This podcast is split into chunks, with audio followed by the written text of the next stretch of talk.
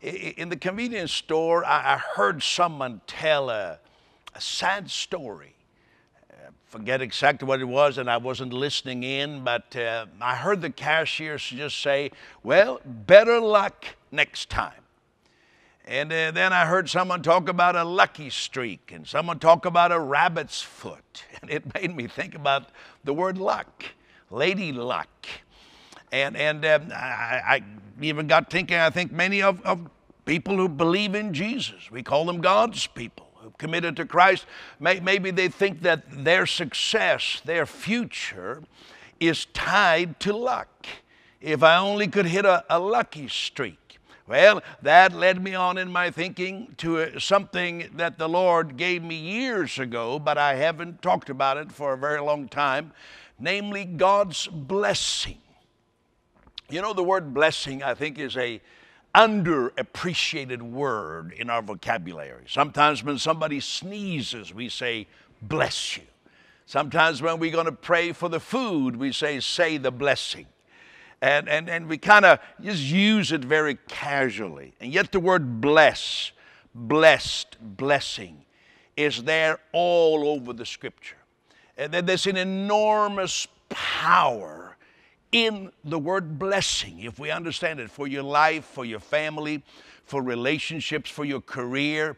And, and what I hope to do today and in days to come is to help us to have an increased awareness of God's blessing. Let, let, me just start by reading this from Proverbs chapter 10. The blessing of the Lord makes rich, and he adds no sorrow with it. The blessing of the Lord makes rich, rich in every way. And, uh, uh, you know, I want to say something right up front that the blessing of God is even greater than a miracle from God. Now, miracles from God are good, blessing is good, but I would say the blessing is even greater. And sometimes we use the word blessing and miracle as if they were interchangeable without any distinction. But just for a moment, imagine two roads you could travel. One would be the road of blessing, one would be the road of miracles. And I think, maybe depending on your background, your church affiliation, uh, some might uh, say, Well, I, I want to go down the miracle road. I, I, I, believe God is a miracle working God. And, and I certainly believe that and thank God for that. I say miracles are God's provision because of His love. Sometimes things happen that are totally beyond our control. Sometimes we people do unwise, even dumb things. And God helps us. God has a miracle for you. I could tell stories from my own life where maybe I didn't think enough. I didn't allow God's wisdom to come enough, so I made a wrong choice. And then Tina and I brought it to the Lord in prayer. And, and the only way I can explain it is that God did a miracle. I also say that miracles prove the reality of Jesus Christ. And so we see that, of course, around the world. Many of you follow our gospel campaigns. You, you know, when, when, when miracles spontaneously erupt across a, a vast crowd, it, it, it brings home to the people the reality that Jesus Christ is alive. So uh, that road that we call the miracle road, it's beautiful. But I'm saying if you had that choice, the miracle road or the blessing road, I think I would still go the blessing road, even though I can go both of them. You see, miracles only happen in a crisis. The only time you will ever need a miracle in your life is when you are in a fix. So, for example, the miracle of salvation. Well, it presupposes that there are, uh, you haven't yet come to the realization that your sins are forgiven. There's a spiritual crisis. If you need healing in your body, that means very often that, well, it means always that your body is in a crisis. If you say, I need a financial miracle, that means that your finances are in a crisis. You're suffering poverty or lack. If you say, I need a miracle in my relationship, it means that there's a crisis in the relationship, maybe strife and so, thank God, God has miracles for you. But I say a, a miracle mentality where all we can see is God is a miracle working God, that's really a form of a crisis mentality. You go from crisis to crisis, from miracle to miracle. And so I want to say this, and I think you know that I believe in God's miracle provision, but miracles were not God's first intention. Miracles is not what God promised Adam and Eve in the garden. Another thing, miracles are never as abundant as the blessing of God. The blessing of God is always more abundant. You think about the people of Israel who had this miracle eating manna. They were eating the manna as they wandered through the wilderness, and it was a supernatural supply of manna. But then, when they came into the promised land, they didn't need uh, the manna anymore. They, had, they were in a land of milk and honey. Uh, I, mean, it's wonderful. We can read some of the most outstanding miracles, like Jesus feeding 5,000. And, but the reason he had to feed them is because they were in a crisis. They were hungry, and there was no food store around. What's even better than being in a crisis for food is to know that I'm blessed with daily bread. I mean, if you say, I need a car, I don't have money to get a car, well, that, that's, God can help you. I've seen God give a car to people. Uh, but it's even greater to be able to, to have the resources where you can get your car and you can help somebody else get a car. Uh, you say, I need rent money. That's wonderful. It's even greater to have money for your rent or your mortgage and even be able to help somebody else. One thing about miracles is that we need them again and again if we depend on that. Uh, you know, you say miracles are time limited. Actually, the longest miracle, other than the miracle of new life in Christ, and uh, other miracles like the resurrection of Jesus. But as far as a supernatural intervention, for example, in the life of the people of Israel, the longest miracles was the 40 year miracle when they wandered in the wilderness. Actually, for that 40 year period, they were outside of God's will. So that's another observation that God will give people miracles because God is a good God, even when the people are outside of God's will. So I wouldn't say that just because something supernatural happened, that this is a, a, a sort of a, a, badge of approval that you were in God's will. No, no, uh, that for, for 40 years that miracle lasted. They received bread from heaven for 40 years.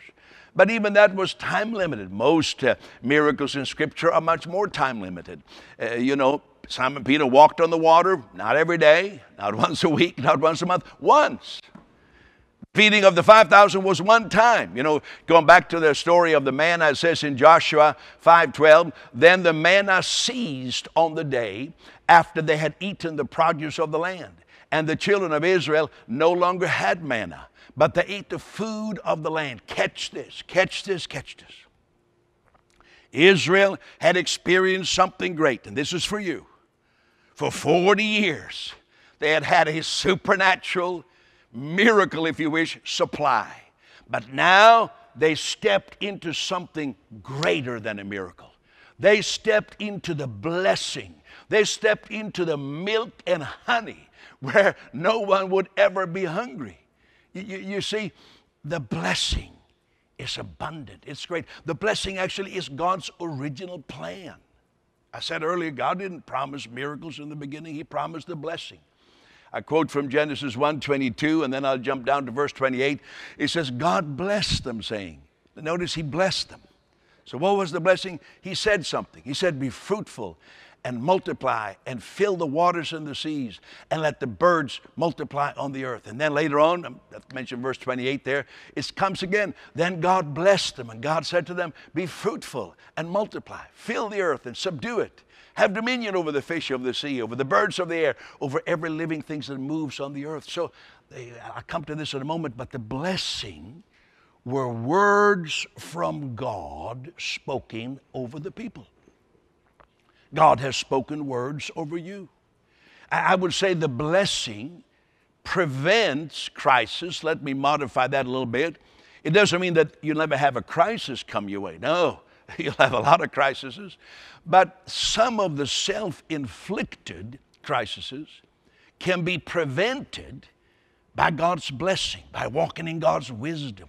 That's why I, I, just sense everybody who is listening to the sound of my voice, everyone who I have the privilege to influence for the Lord Jesus Christ, I want to help us to step into God's blessing covenant.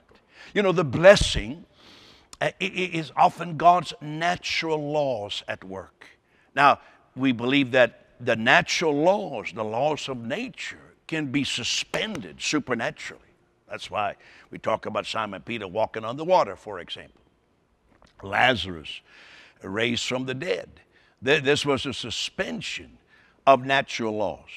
But the blessing works with natural laws. Like Joseph was blessed. He was working, he was diligent, and God blessed the work of his hand. He made everything in his hand to prosper. And, and so he was able to have this blessing mentality that doesn't necessarily mean that there's going to be no crisis, but it means you avoid the worst of the crisis because of God's wisdom that helps you in the middle of that darkness to triumph. I just try to make you hungry and desirous and uh, appreciating the blessing. So look at the little line I put on the screen for you. The blessing is permanent. It's irreversible. It's abundant. It's eternal. That's quite a, quite a, quite a mouthful there. I said it's permanent. That means God is not going to pull it back. What God has given, His blessing through Jesus, He's not about to, to, to take that away from you or to reverse it. It's abundant.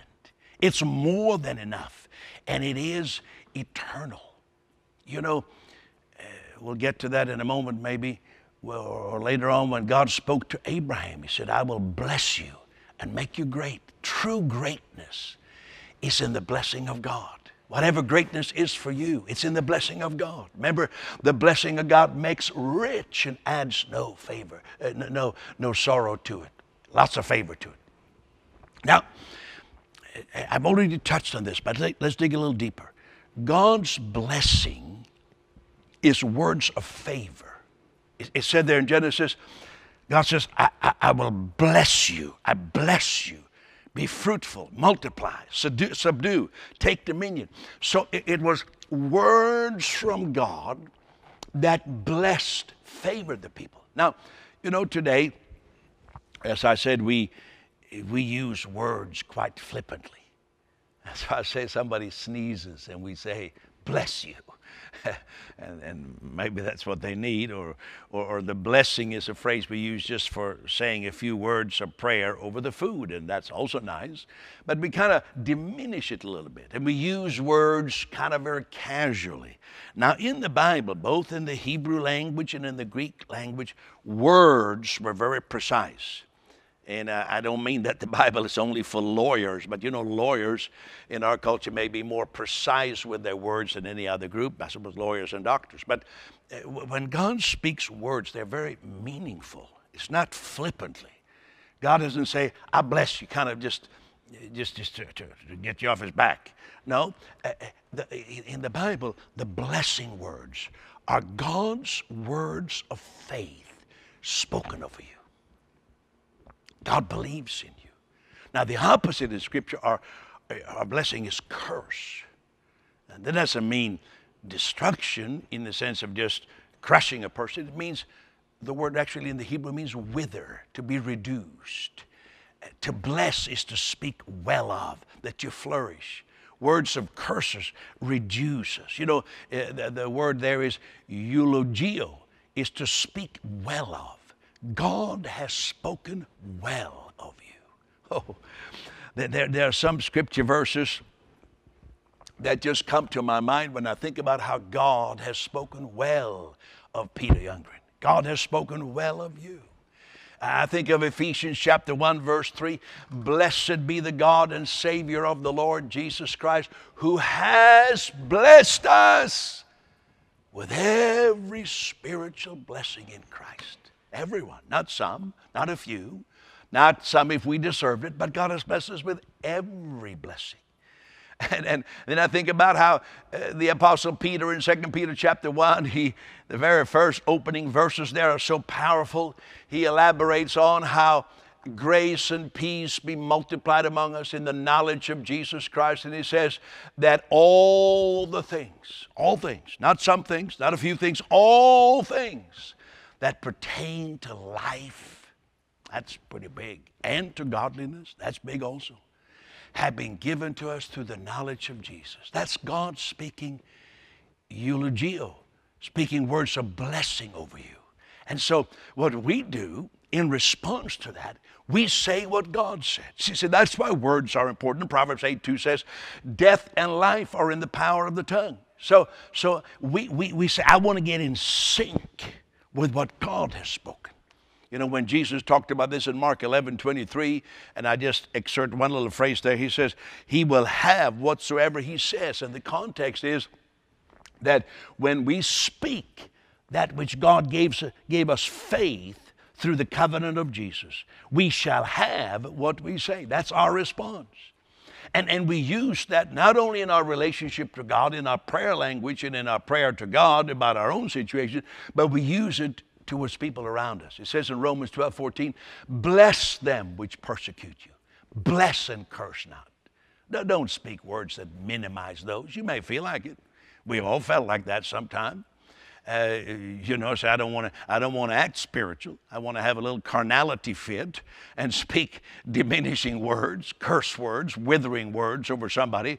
But he says no, because what God has done, the words He's spoken over you, then even people who, who persecute you, who, who are against you, bless them. You're too big to go around cursing people. You got Christ living in you. See, see, words that cooperate with God are powerful. Now you say, well, what about those curses? What about negative words? Well, uh, you know that they can, for you, if you let that grip your heart, can nullify God's blessing. Now, now, from God's perspective, it doesn't matter how many curse words are spoken, nothing will undo what Jesus Christ did on the cross. Let me say that again. No matter how many negative words you have, how many curse words, how many diminishing words you hear, none of those can change the blessing that Jesus has prepared for you uh, by his death and resurrection. But you can kind of stick it to yourself. You can kind of shortchange it for yourself by listening to those. So don't do that. You know, I want to bring out something else here. The blessing of God is so strong, it can't be manipulated. It, it, it can't be like uh, negotiated. The blessing stands forever. It is established in Jesus Christ. So no matter what you have done, no matter what has happened, today you can turn around and say, I am stepping in to the blessing that God has prepared for me. And, and when I thought of that, you know, the Old Testament stories, especially, well, both the New Testament and Old Testament, there's some interesting accounts. And in the book of Genesis, chapter 27, you have one of those way out there stories. Well, let me give you the backdrop. So there were two twin brothers. There was Jacob and Esau. And God had spoken to Rebekah, the mother, that Jacob was to receive the blessing of the firstborn, the, the, the favored blessing. Would be a blessing for both of them, but Jacob, because uh, Jacob was set apart for the messianic line, and so he would receive that. Now, Isaac in the story, he was kind of getting older, but he wasn't that old. He thought erroneously that he was about to die, but in truth, he lived for 40 more years. But when this occurred, uh, Isaac's eyes were getting dim. And he got it in his head. He wanted to circumvent he wanted to manipulate God's blessing, kind of spin it a little bit so that it wouldn't go to Jacob but to Esau. So the story, let me, let me tell you the story. You can read it, it's a whole chapter.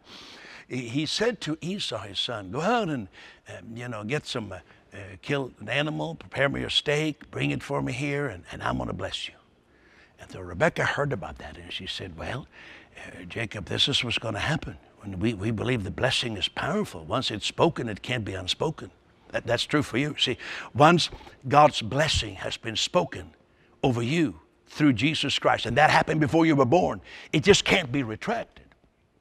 And so she said to Jacob, you know, just go and, and, and, kill, kill one of the animals here in the, in the barn, and then wrap some animal fur around your arms and put it on your chest. Because Esau, the brother, he was very hairy, but Jacob was kind of smooth, you know, didn't have many um, body uh, hairs and so and said that, and just kind of put some of the smell of that animal on you so you smell like you come from a hunting trip. So he did that. This is all in the Bible.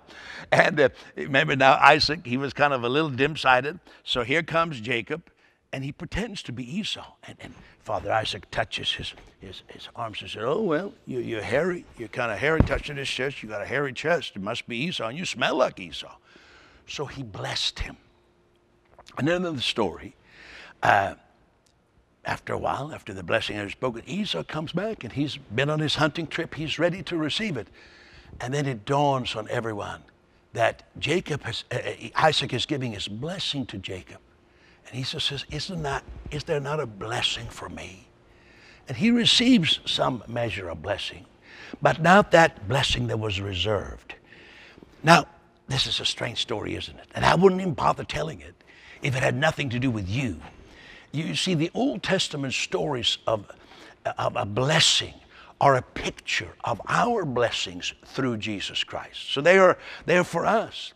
And what we learn here is that God's blessing cannot be manipulated. Once Isaac had spoken the word of blessing, it could not be retracted. I say again, God has spoken a word of blessing over you. Forget Jacob and Esau right now. Forget Isaac and Rebekah right now. I'm talking about the blessing that is yours, the covenant of blessing that you have through Jesus Christ. It cannot be manipulated or negotiated away. I also learned from this story God's blessing cannot be given arbitrarily to anyone who just wants it. It's just like, uh, bless me, bless me. Oh, just, just bless me. And you know, some preachers, they, they carry on like, come here, I'll bless you, I'll bless you. Bless me, Father. Well, the blessing that I'm talking about, not some casual, just well wish, but this blessing is reserved in Jesus Christ. It's in Jesus. And, and, so I say, don't try to get God to bless just anything. Cooperate with what He has blessed. God has blessed everything that is in Jesus Christ. So get yourself in line with Jesus Christ. Get in line with His purposes, because that's where the blessing flows. Get there. You know, they used to sing, get under the spout where the glory comes out. But I'll say, get under the spout where the blessing is flowing nonstop. Another thing we learned from this story of, of, of Isaac and Rebekah and, and, and Jacob and Esau is that God's blessing is worth everything. Every one of them were willing to take risks for the blessing. So in that sense, they had a, a right attitude towards God's blessing. His blessing is worth everything. Now, we don't emulate or look at Rebecca and Jacob as our example here to, to scheme for a blessing, but the principle is this, that Jacob and Rebecca knew what had made Abraham and Isaac great. And it wasn't all their accomplishment. It wasn't all about how holy they were. What made them great and what makes you great is the blessing of God. They could take everything you have, they could take away all of it. But if you have God's blessing, you can get it all back again. I say the blessing is irreversible. God doesn't change his mind. God is not a man that he should change his mind. He's not the son of a man that he should say one thing and do another. And, and so when we look at the good deeds that, for example, Abraham, Isaac, and Jacob did, and they did a lot of good deeds, those good deeds were the result of God's blessing. It wasn't their shrewdness or their business acumen, it was God's blessing. Now, I don't wish anything bad for any one of you. I just wish good things, but I, I, just use this to illustrate and to drive this point home in a very stark way. I mean, if you were to come to the place of you, where you live and everything was be burned to the ground, your furniture is gone, or a tornado would have wiped it all out. You don't have uh, one piece of furniture, you don't have a chair to sit on, you, you, you lost uh, everything you have. As long as you haven't lost the blessing of God, and you haven't, but I'm more talking about your willingness to believe in God's word of blessing for you. You know, that there's such power in the blessing of Jesus Christ. I think about that, and I'll touch on that in another, maybe the next time that I speak. Um, where it says in Galatians 3 that, that, you know, Jesus took the curse for us. And that we would have the blessing of Abraham. And he says actually that he redeemed us from the curse. And I want to say to you, you have been redeemed, you have been bought free from disfavor, from condescension, from put down to whatever held you back, whatever held you in its trap. You've been bought free into the covenant of blessing. And the whole point of these lessons is to say to you, cooperate with God's blessing. Cooperate with it. it you, you, know, uh, don't try to get God to bless this and that, but, but get in that flow of blessing through Jesus Christ. There is health, there is life, there is wisdom to make decisions, there is help, first and foremost, in your spiritual life to know that you have access to God. There's help in business decisions, in relationship. God's blessing covenant is there for you. And so I, am going to pray with you in a moment. But I want to say, first of all, if you don't know Christ, this whole conversation that we do here about Christ and how he's done this and he's done that and he, God loves you and all that, it's not real to you. You hear it, but it's not real, it's not alive. I would like to invite you right now to receive this gift of the forgiveness of sin, this new life in Jesus Christ.